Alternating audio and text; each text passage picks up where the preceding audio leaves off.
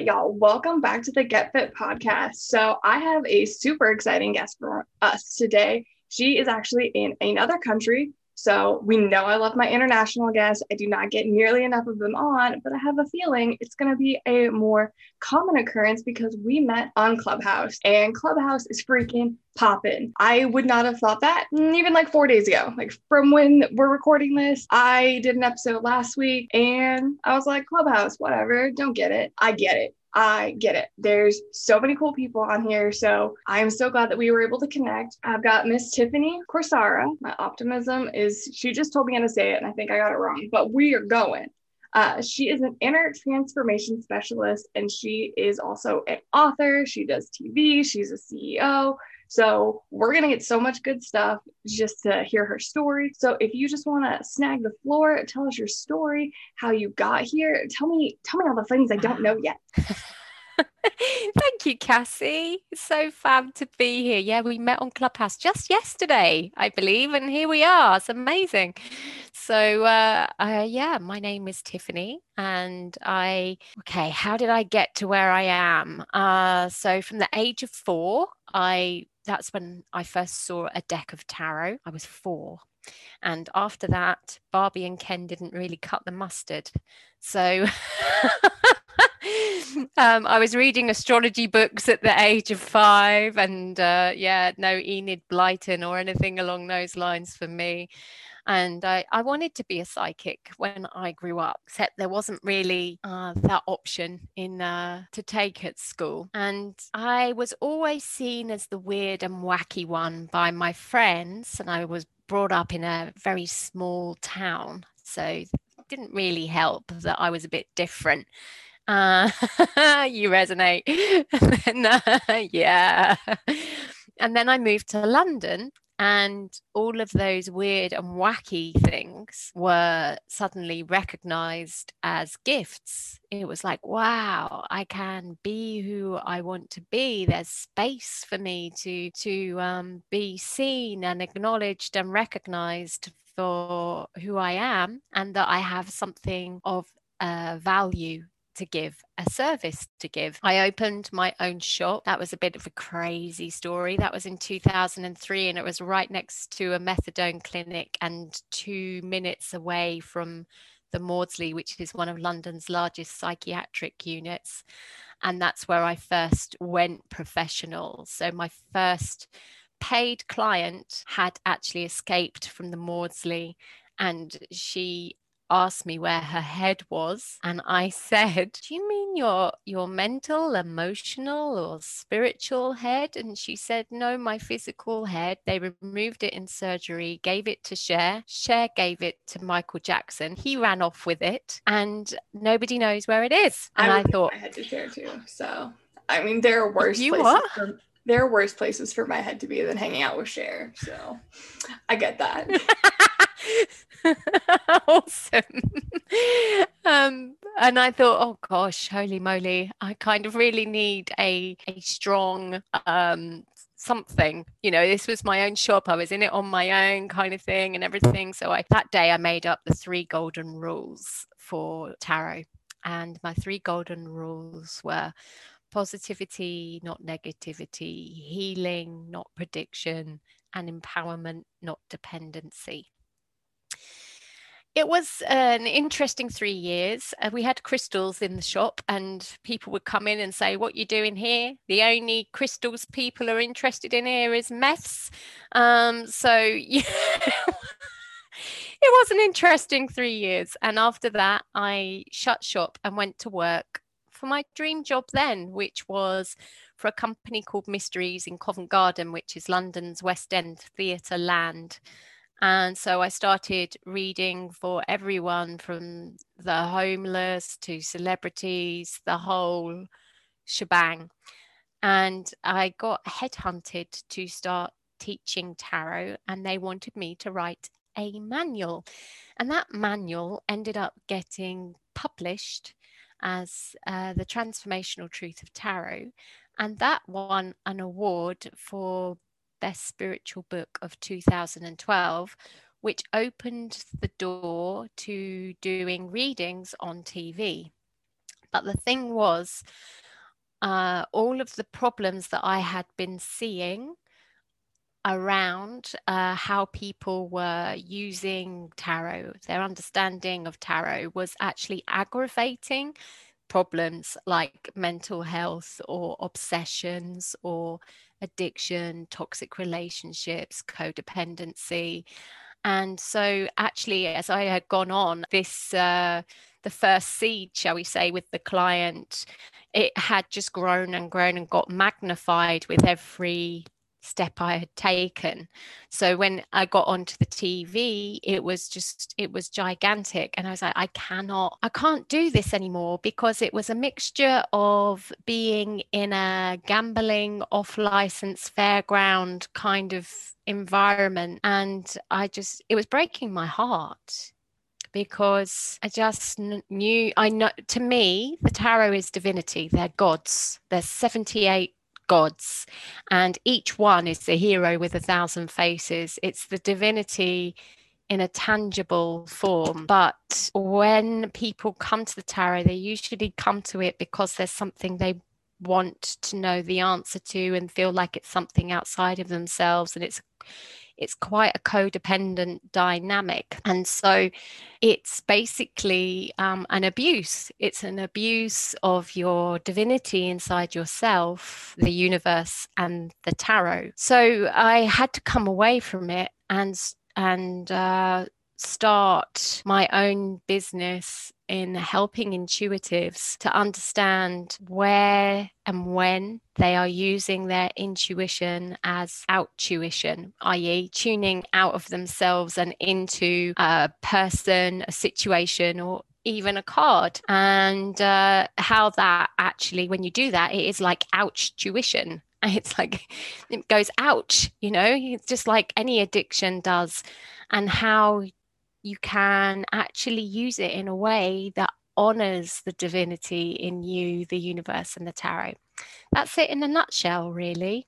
That's such a journey that you went on. And to, so some people would see, or they would like start and have a shop in just like this out of the box place and be like, I can't make this work and you looked at that and you were like i'm gonna make it work you don't know how you were like this is what i'm here to do and you stayed with it. And i love that you talked about how like it did evolve and it became something that you didn't want but you removed yourself from it. You didn't just be like well the money's good i'm getting all this exposure and it did all these things so i just have to stick with it.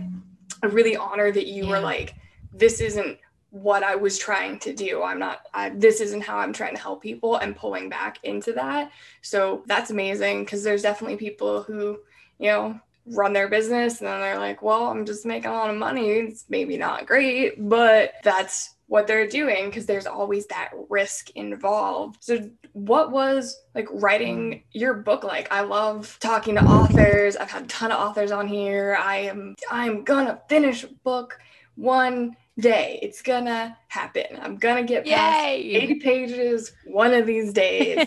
And so anytime i have an author on i'm like how did you how did you get the idea how long did it take you to do it just what was the process like because for something like transformational tarot there's so many parts of that because there are so many cards there's so much about it mm-hmm. like i don't i have the bare bones understanding of it because my friends like mm-hmm. it and mm-hmm. i'm like that's pull a card for me and they'll give me like a little reading and I'm like, yes, we're here for that. But what was creating a book like this when there's so much nuance and intuitive things that go into it? What was that creation process like for an award-winning book? Yeah, well, um I guess I was lucky in that I was told that I had to write a manual and if you tell me to write my my challenge is um, stopping not starting and at the same time, I was working in London, but I was living in Cornwall, which is right down the southwest tip of England. And uh, for us, English, that's a long way from London. I know it like in America, it's probably just a short hop skip, but six hours uh, train commute to work is unheard of here in uh, in England. So I had plenty of time I used to just sit there with my laptop and just and uh, so I wrote it on the train. Basically, I used that time. So I think if you have um, a reason to write a book and you have carved out time, you can get it done.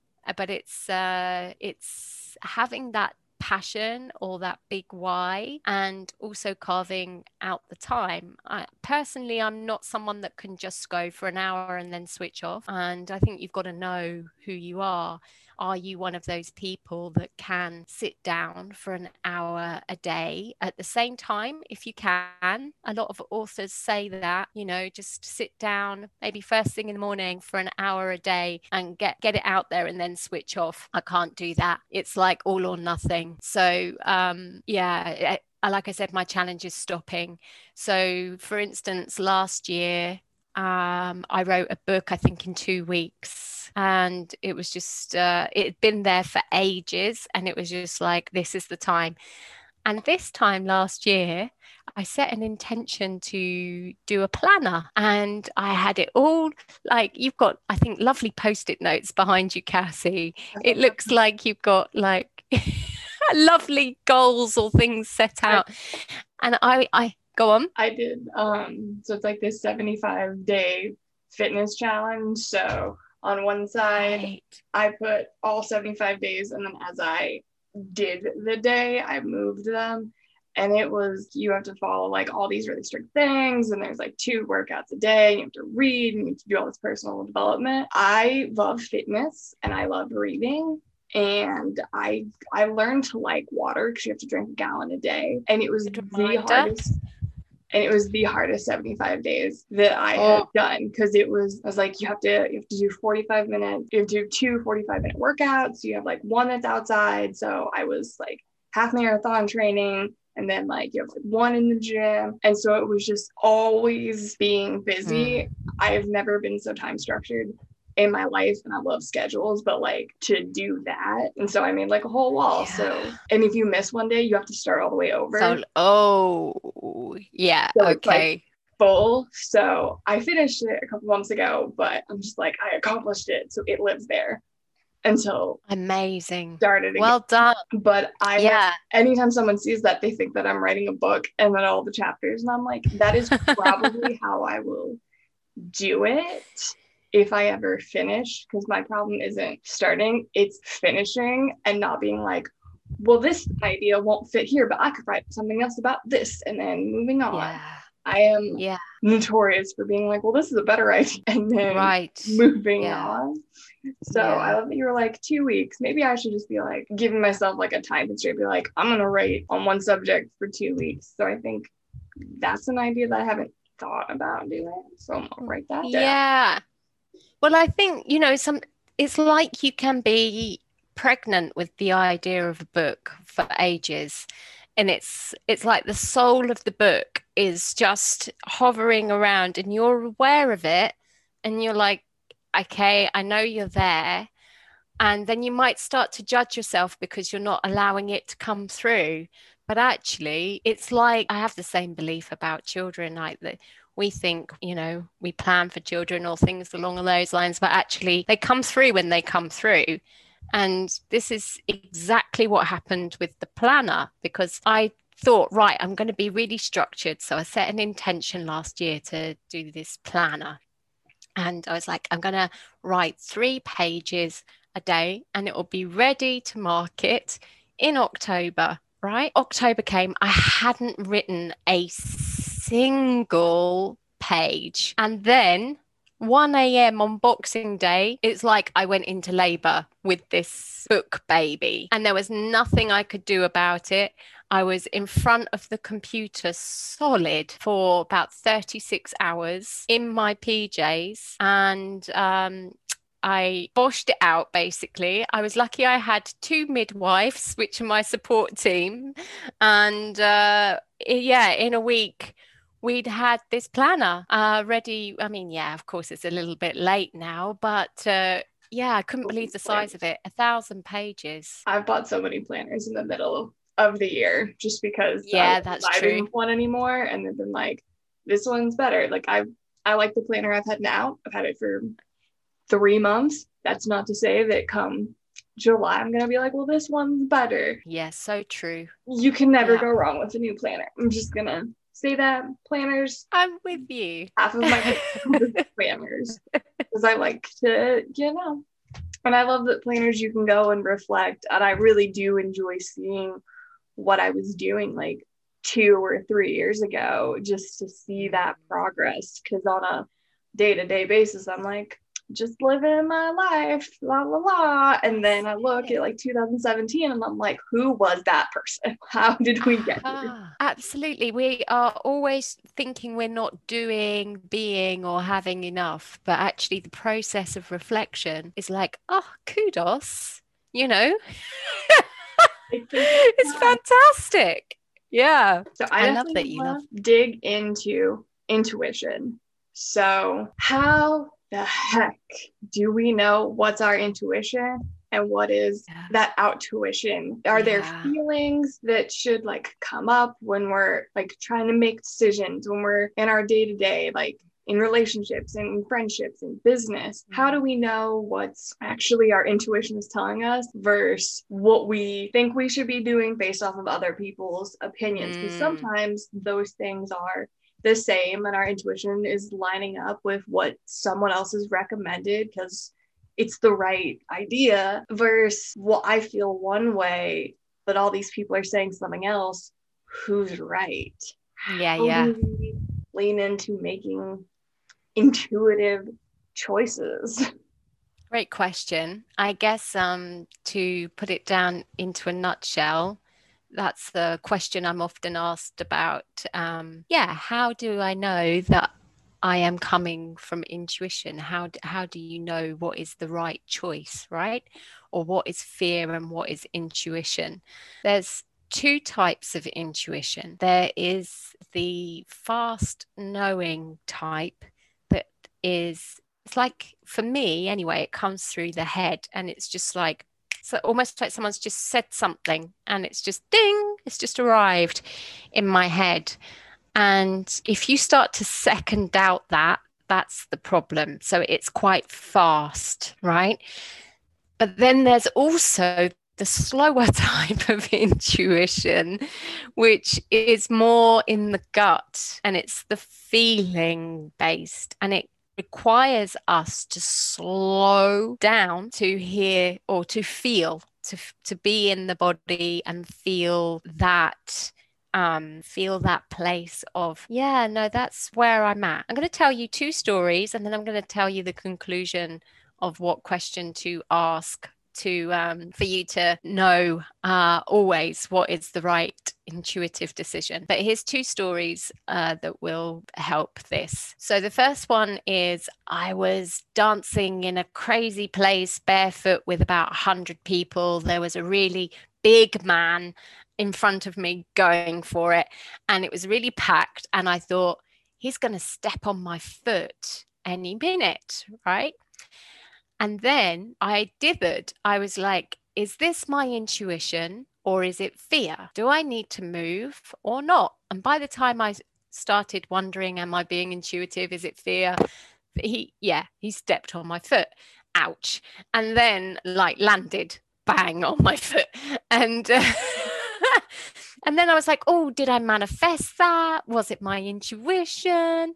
Yeah, that's one story demonstrating that type of thing. Another story that is so that another story that's going to demonstrate it and it's going to tie up all at the end nicely is I once got the lottery numbers, literally six numbers in my head, and I didn't put them in one ticket. I split them across two lines because I didn't slow down enough. I couldn't believe it. I was in a real resistance place with it all, and I won two tenners instead of 4.5 million. So, for that one, I actually needed to slow down. For the first one, I needed to speed up. And you might be there and thinking, well, how do I know when I need to speed up or slow down?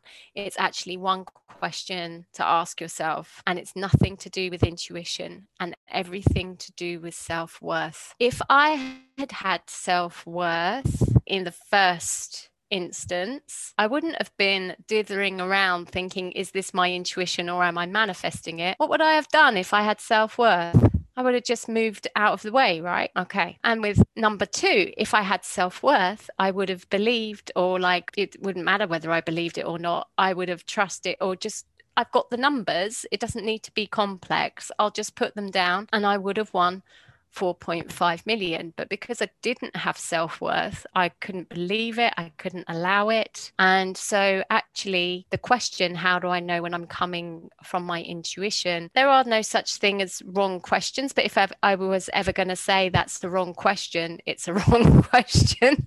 it takes you down the wrong path.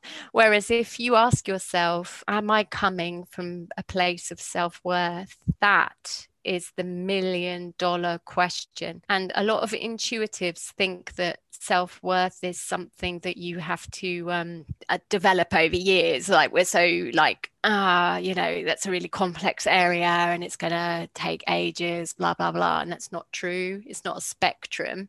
It's actually a switch. It's like you're either coming from your self esteem or self worth switch on or off at any one time. And how you switch it on is that question. Like, am I coming from self worth? Yes or no? What would self worth do in this situation?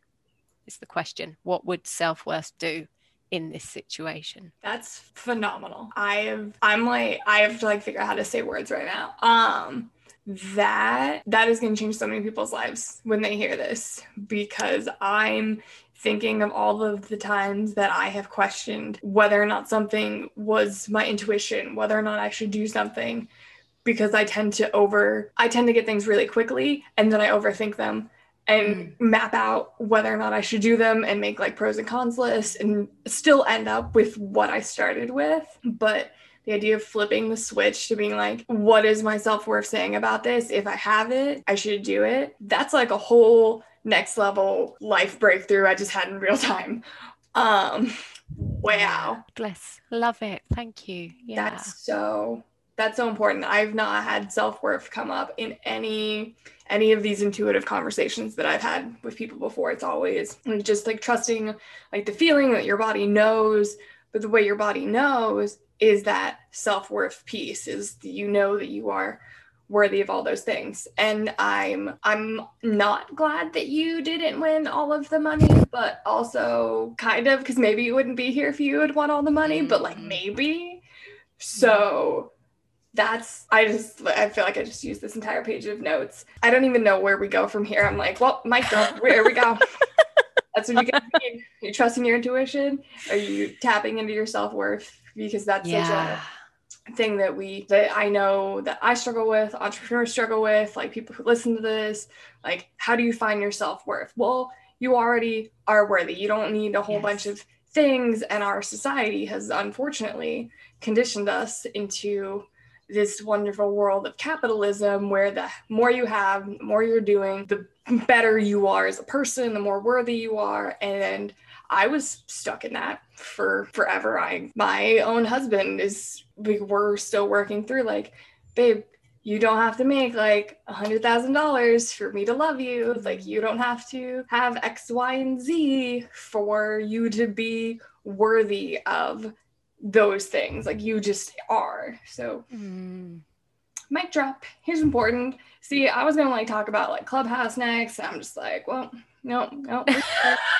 um, yeah okay um yeah exactly it's most people think you know um, on the surface it appears that i do tarot but actually you know what i do is i work with intuitives to come back into themselves so it is the self-worth piece is exactly that like you said about we are all inherent worthy beings. And uh, a lot of intuitives I mean, it's it's the same for everyone. Like you say, your husband and the society that we live in. Uh, it's just intuitives are the are the section that I work with. Yes, and they do have problems with. Generally, it comes down to their self worth switch is off, and it's been jammed off for a very long time. So long they've forgotten that they even have one. And yeah, okay it's I don't know what schools in other countries are like, but for here, it's if you're not getting certain grades, you're not doing certain activities, like if you're not achieving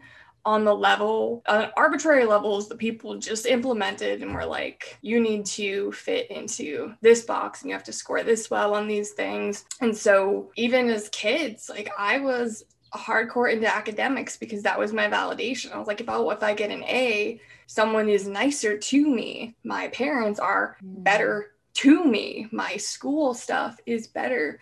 So that idea of all of my worth was tied into academics. And when I graduated college and I no longer had that, my world kind of imploded. Because I was like, I'm not just getting A's on papers and I'm just out here in the real world. So having to come back and like detach that is like, is crazy. I'm like, sure. I lived in this for so long, and now I'm like, oh, we're all inherently worthy of, you know, existing, and we're all yeah. just working towards that. So it's a lot of like unlearning and going backwards to yeah trust yourself trust your intuitives know that you're worthy of things and it doesn't matter what numbers in your bank account or like where you are in life like you're just you're good right now. Yes as long as you're not committing crimes and killing people you if you if you're like a murderer please stop listening to my podcast. We are not friends. Um but definitely that's so that's so important. Uh, and I hear you. I when I went to America, like I said, I'd just been to California for a couple of weeks. But from what I saw, I would say that for me, it it was like I saw England or England's problems uh, under a microscope. So it was like times four. I would have times it by four, if that makes sense. Cali's a rough one to visit if you've never been here. I mean, I love right. Cali. I'm from the Pacific Northwest, so like I have tons of friends there. I've gone to tons of events there, but like Cali is its own kind of show environment where you're mm-hmm. always trying to have more at the same time. The richest people in the US basically live in Cali, and that is juxtaposed to the exploding homeless crisis because all of the rich people bought all the houses and no one can afford to live there. And it's just it's just this insane divide to watch happen and see it go in such polar opposite extremes. And yes. we're like, well, what the heck do we do now? When was the last time you felt like you were having an amazing time creating a budget? When was the last time you felt empowered by your money? When was the last time you even looked at how much debt you currently have? For most of us, we try not to think about the debts that we owe and the number in our bank account if it's not something that we're proud of.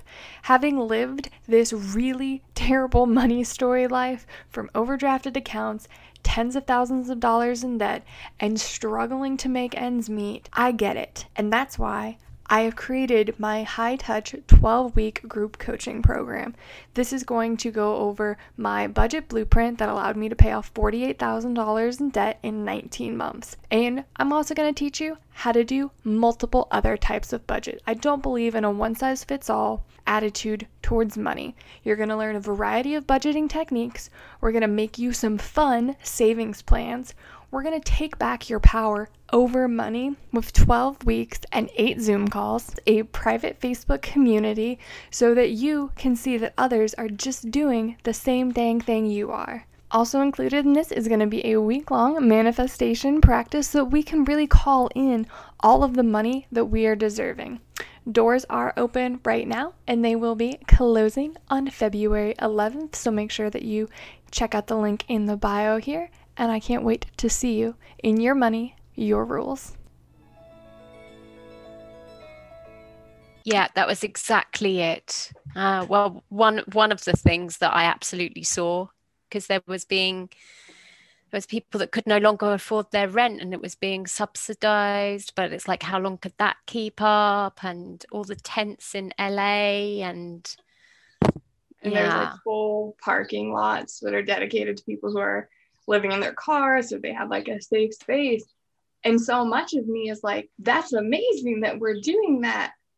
But if we can clear parking lots, mm. why can't we clear buildings to put people in? And I'm I live on this kind of like, I think that everyone should work for things, but I also think that basic shelter and food and power should absolutely not even be a question. Like there should be a totally. baseline for being a human. Like I Agreed. didn't used to think that. And as I've gotten older, I'm like, well, why not? Like why and that's that's my new life experiences. I'm like, this it's insane to me that people are working 40 hours a week and still having to live in their cars because they can't afford rent. I'm like, that Absolutely. is a basic human right. They're not bad people. It's a basic human thing. So Absolutely. Yeah. It comes back to being inherently worthy, doesn't it? And if we're if we're on this planet, we're on this planet for a reason. We've got feet on the land. It is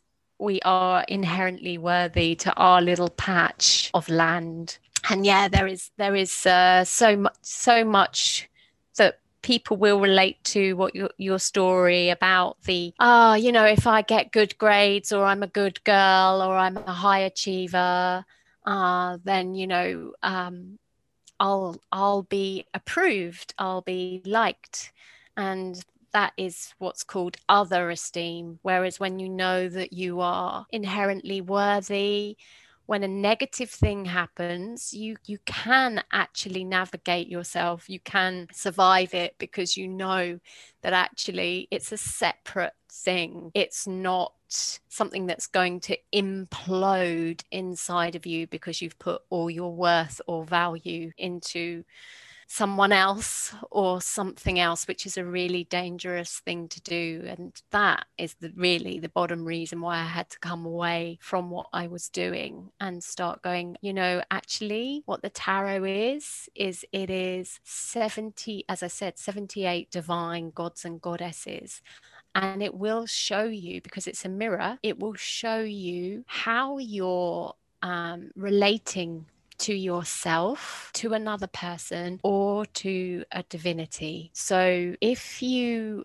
like most people, when they get tarot, right? They're like, I was the same. you know, it was around me from when I was four, but when I started really going into it, I was a teenager and I was obsessive about it and it took me down a dark path. So, this is another you know all of this stuff has come out from my own kind of walking it. Anyway so you'll get you'll get like your tarot deck and you'll be like with a card and you'll be like to this card you'll be so i've got the magician here and you'll be like magician i need to know everything about you. And there's this trying to get to know everything about this card instantly.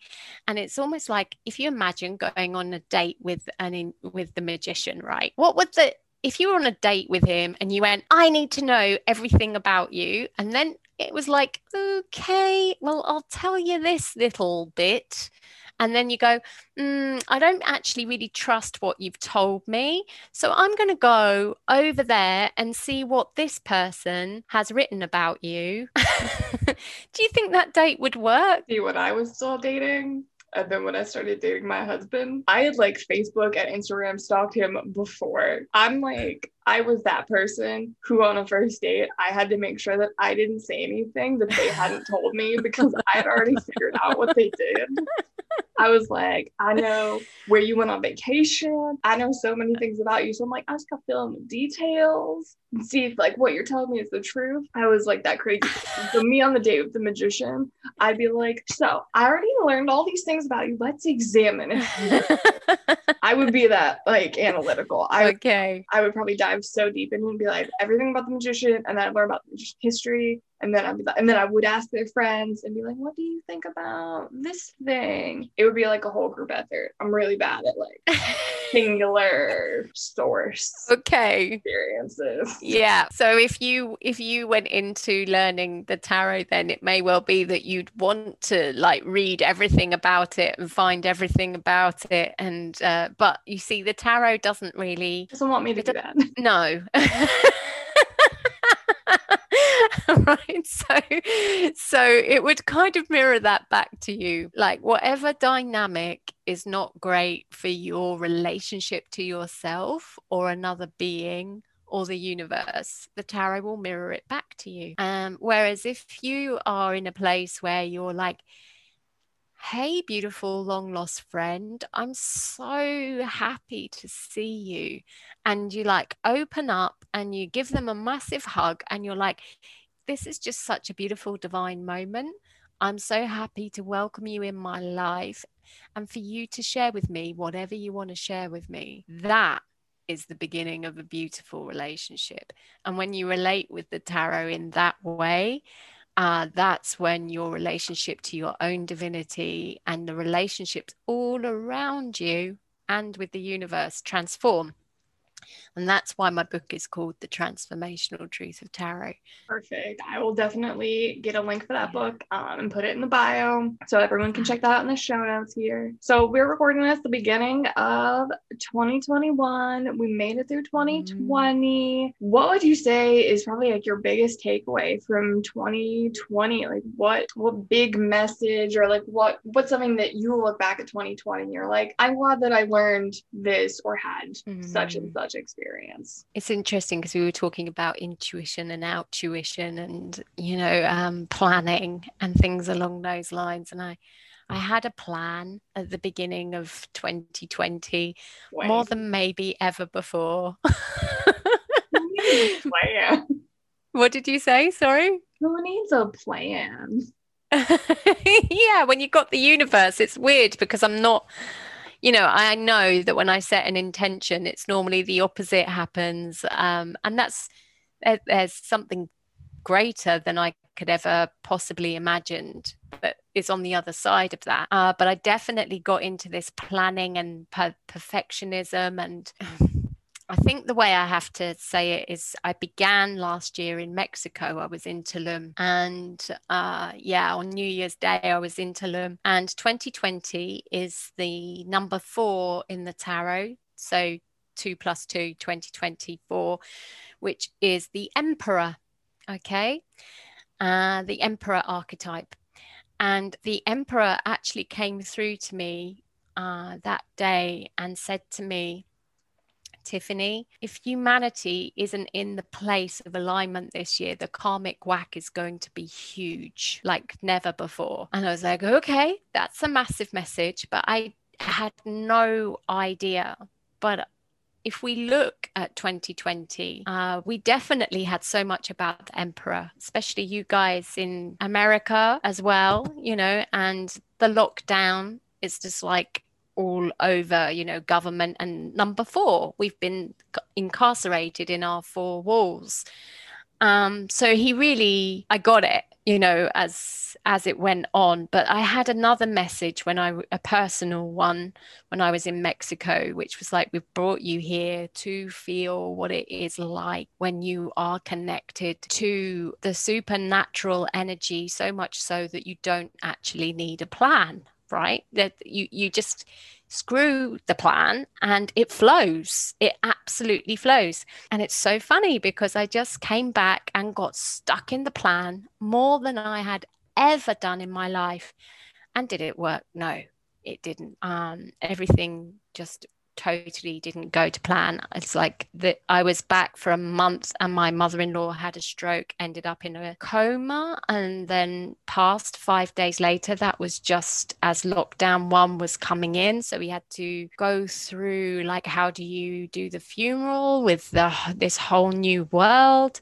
And then my father in law has just been locked down literally ever since. Then my granddad, bless him, he was 97 and he was my most beautiful, like my closest relative. He went down suddenly as well, and I ended up being a living carer. We didn't want him to go in a care home. At the same time, my mum got cancer, and it was like all these life crises were happening. And you know, they don't stop, do they? Just because COVID is there. And it was like there was no way I could follow a plan. No way on earth I could follow a plan. And I've looked back at it and thought, you know what? Actually, what 2020 has taught me is that it's really important to not get too much into the plan and not to get um, into that place of perfection where you are just um, going over things a bit maybe like what you were saying cassie you know um, trying to to stick to a plan, trying to get things perfect. And that's definitely where I found myself in, which was the opposite of the message I got in Mexico. And you might be here now thinking, but Tiffany, you did a planner. but this planner is is all about how to actually just have a, a daily portal into the divine message for you uh, rather than yeah there's like 90 day trackers and things like that but it's it's like actually how do you support yourself to know what's going on inside of you and stay connected to that on a daily? There's things on in there on a daily to put that first and foremost. So, yeah, I guess that's the life is what happens when you make plans. And I think 2020 is a massive year for a bit like the tarot, in the whatever is not working in your face, whatever is wrong in the dynamic in your life, it is been magnified Yes, and in that it is a it is a gift and it's a bit of a wake up call of like, oh my god, I can't live my life like this anymore. Um, but those karmic, it's like people used to come to me sometimes because they thought that they had a curse on them. And to me a curse or a, is a karmic lesson it is a like it's like if you even if someone has put a curse on you what is that on the law of attraction, there is some karmic lesson about what you are resonating with or doing or putting out there in the world. So I think we've just had a, a massive karmic whack from the emperor in 2020. And actually, there's great things that come out of it, even though it's been really hard for, you know, I have lost people this year, or I've been trying to support people that have lost their spouses, or have had sudden illnesses, or have um, needed end of life care that wasn't really available. But even that was a gift to spend those last few days with like my granddad was my spiritual teacher. So to actually be there with him, yes, he lacked on the medical care, which was hard to see him suffering like that. But actually, to have that time at home, which I knew he would have chosen to be with his family above and beyond being in a care home in Corona. And I, I feel, I feel so much for the people that have got relatives in care homes or in hospital long term. And uh, yeah middle aged people my age that have that kids at home that they've got a homeschool and businesses they've got to run and maybe older parents in care homes. It's tough. It's really really hard. And i'm not saying that they are having karmic whacks. It's not like as black and white and as simple as that. But on the grander scheme of things, I don't know if you've seen Corona is Our Future, but it is a karmic whack. Uh, it's a TED talk. It looks like you have seen it by the nodding of your head. So hopefully, I mean, us, we we we're patterning creatures. We're predictable te- creatures. It's like the the old age tale of the Tower of Babel, which is in the tarot as the tower, you know, and uh, we've been doing it for so long, getting above our station, and then God comes along and bang, um, you're not you're not doing this anymore, you know, and separates people. Last time in the well, last time, but in the Babel Tower, it was language that was actually, you know, we were scattered to four corners of the earth and we spoke in different tongues. And that's how we were separated. So we didn't get too big for our boots. And this time we're separated in our four walls, you know, but there are gifts that are very strong and very similar to working with the tarot in that when you work with the tarot, it magnifies everything that is not in a divine alignment in your life. And it's when that is so in front of your face and you can't escape from it that you have to change it. And I think that's the gift really in 2020. 2020 was for sure a year of change. And I had a plan at the beginning of 2020. I was like, this is going to be my year. And then I was still like working full time at a hotel. And then when that shut down with COVID, I was like, well, and I spent probably the last nine months just throwing spaghetti at the wall, seeing what uh-huh. would stick. I've just tried everything new under the sun between new social media platforms, new businesses, like working on my marriage, like because my husband and I are home full time, all the Mm. time. We got more Mm. cats.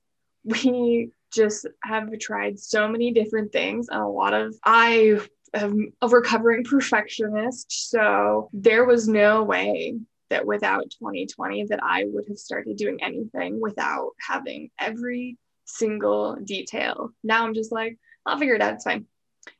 Like, Good. whatever. Good, good. Yes. It's either going to work or it's not. So, and I feel that for a lot of people because I have tons of friends who also lost their jobs with COVID who started new things. They were like, well, I'm not making any money anyway. I'm just at home.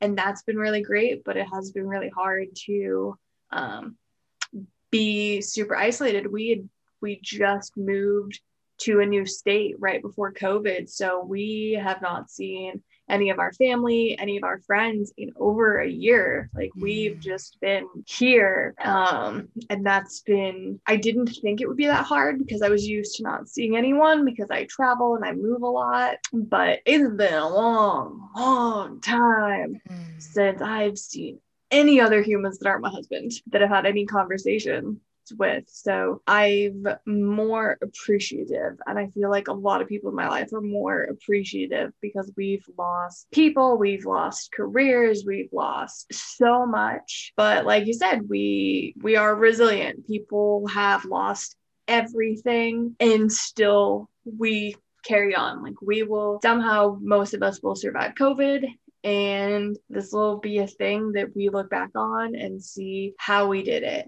how we changed, how we made more for people, and how we were able to help people adjust. Like people working from home now, that's great for a lot of people. Like with kids, they get to be with their families. They're figuring out that their desk job, they could actually do all of that work really quick and then move on to Mm. other stuff. So, a lot of Mm. my friends working remote are like, oh, I get all my stuff done in like four hours. And as long as I turn in all my paperwork and finish all the deals, like I'm good to go. I'm like, yeah, yes, Brilliant. that is the best. And so it's opened up so much for people and it's taken away and it's opened up so many new avenues for us as a collective humans because as shitty as the global pandemic is it's one thing that we're actually all working towards together and as far as i know in my short lifetime i've never and i don't really think i've read anything where like all of the countries were putting their best people to figure out how to save lives how to Absolutely. create something. So there's so much hope in that Yes. for me to look at and be like, all these countries who were up until now just like killing the crap out of each other, like COVID, we're gonna you know get locked down, we gonna we gonna get a vaccine because there's too much at risk to keep being at war over those things right now. So I'm enjoying Oh, so well said. that. Now I'm dropping the mic now. Yeah. And in that way, I, I would I would so if we if we had to choose between a war and a, and COVID, COVID I'll, I'll have COVID. Well, no, I don't want COVID personally, but you know what I mean. I would rather live in a pandemic that um, brings the world together to actually work on a solution rather than divides it through war and uh, Because COVID does not care. COVID does not give a crap. You are a man, a woman, you, Mhm. however you identify, whatever color your skin is. COVID does not care. COVID is here to kill you. COVID doesn't care. Um, and that kind of universal just understanding of it can happen to anyone has made it so it's not us against them it's us against covid which i think is better in some regards because we're we're caring about other people in other countries. There are people dying everywhere and we're talking about it and we're thinking about it. It's not just oh over in like england this is happening. It's happening here too. Africa it's happening. It's mm, freaking happening in Antarctica, guys. There are scientists who have COVID in Antarctica. This is the world across the way. So all of us coming together is awesome. And, you know, hopefully we can keep that going. Like I hope this has bridged a lot of gaps in things. Yes. My neighbor is um a bachelor of science and he was so happy when he heard about the vaccine. He said to me, Tiffany, this means, he said, I'm so excited because of what you said just now, Cassie. Like, it shows what's possible when the whole world comes together to solve a problem. And actually, it means that um, this can be the end of the common cold. It can be the end of the flu. It's like, um, you know, a breakthrough on so many. I think, I don't know if it was polio, something in Africa that is cured now because of the vaccine. Malaria, like polio's wiped out. And then I think it was either 2018, 2019 that they finished malaria vaccines. And it's like because we had all these things, I'm like, the capacity to do vaccine rollouts like this is is there. Like there are so like Africa is literally the framework for how you get it to the people, how you store it. So I've really enjoyed seeing them reach out to those scientists and those people who are on the ground to how do you how do you get the vaccine? Like we created it. How do you get it in people? Like in those rollout procedures. And it's like we have to work with all these other countries because they've done it. They have a plan and like countries that we wouldn't normally like Kenya and Nigeria are like, well, we know how to handle malaria. This is what you do. And like, and states are applying that. And now that we do have a new administration, like at the time of recording this, Biden Harris were sworn in yesterday. So America has a federal vaccine plan now. We have a plan, and it mm-hmm. comes from different countries who have been squashing the heck out of Ebola, out of malaria for all these years, mm. and just really crossing the lines of putting humanity first. And I am here for it. It's amazing. It is amazing to witness that. And uh you know like my my neighbor said he's hopeful that things will now this same amount of togetherness that his he's seen he's really hopeful that the next thing on the list is now solving climate change so fingers so crossed and this is it again isn't it what we were talking about like um, we'll struggle on in our own little worlds of like, this is the way the world is. And then something big comes along that looks like it's um, an absolute nightmare. And it is in so many ways. But actually, it's what it leads to that is incredible. We have the capacity to be a real global society taking care of everyone because everyone deserves to be alive and to live well no matter where you started. So I'm super excited for that. Um, and I just love to close these out with if you could go back to like 16 year old you, what is the biggest piece of advice that you would give yourself? You know, I would have said um, up until this in this podcast, I would have said trust yourself. But in keeping with this podcast and everything that we have said, it's um, always ask yourself what would self worth do? Absolutely. And definitely, if you are listening to this and you are asking, what would your self worth do? Please post it on your Instagram, tag us, let us know, leave yeah. the reviews, all this good stuff, share it to all your friends. That is how the podcast gets out. And then in the show notes here is going to be our Instagram handles, Facebooks, how to find us. It is, of course, going to have Clubhouse names. If you are someone who is new to Clubhouse, I am still crash course learning it. So if you want to co host a room, you just want to learn more about the platform, definitely hit up either of us. And we would just love to work with you and spend time with you because there's so much value. And the more that we work together, the bigger and better things that we accomplish. Mm-hmm. And I am just so thankful that you took the time to hang out with us. I know I had some huge breakthroughs, and I can't wait to hear what everyone else's breakthroughs are as well. Oh, absolutely. Thank you so much. It's been beautiful. I can't wait to see what happens and the ripples from this are so exciting.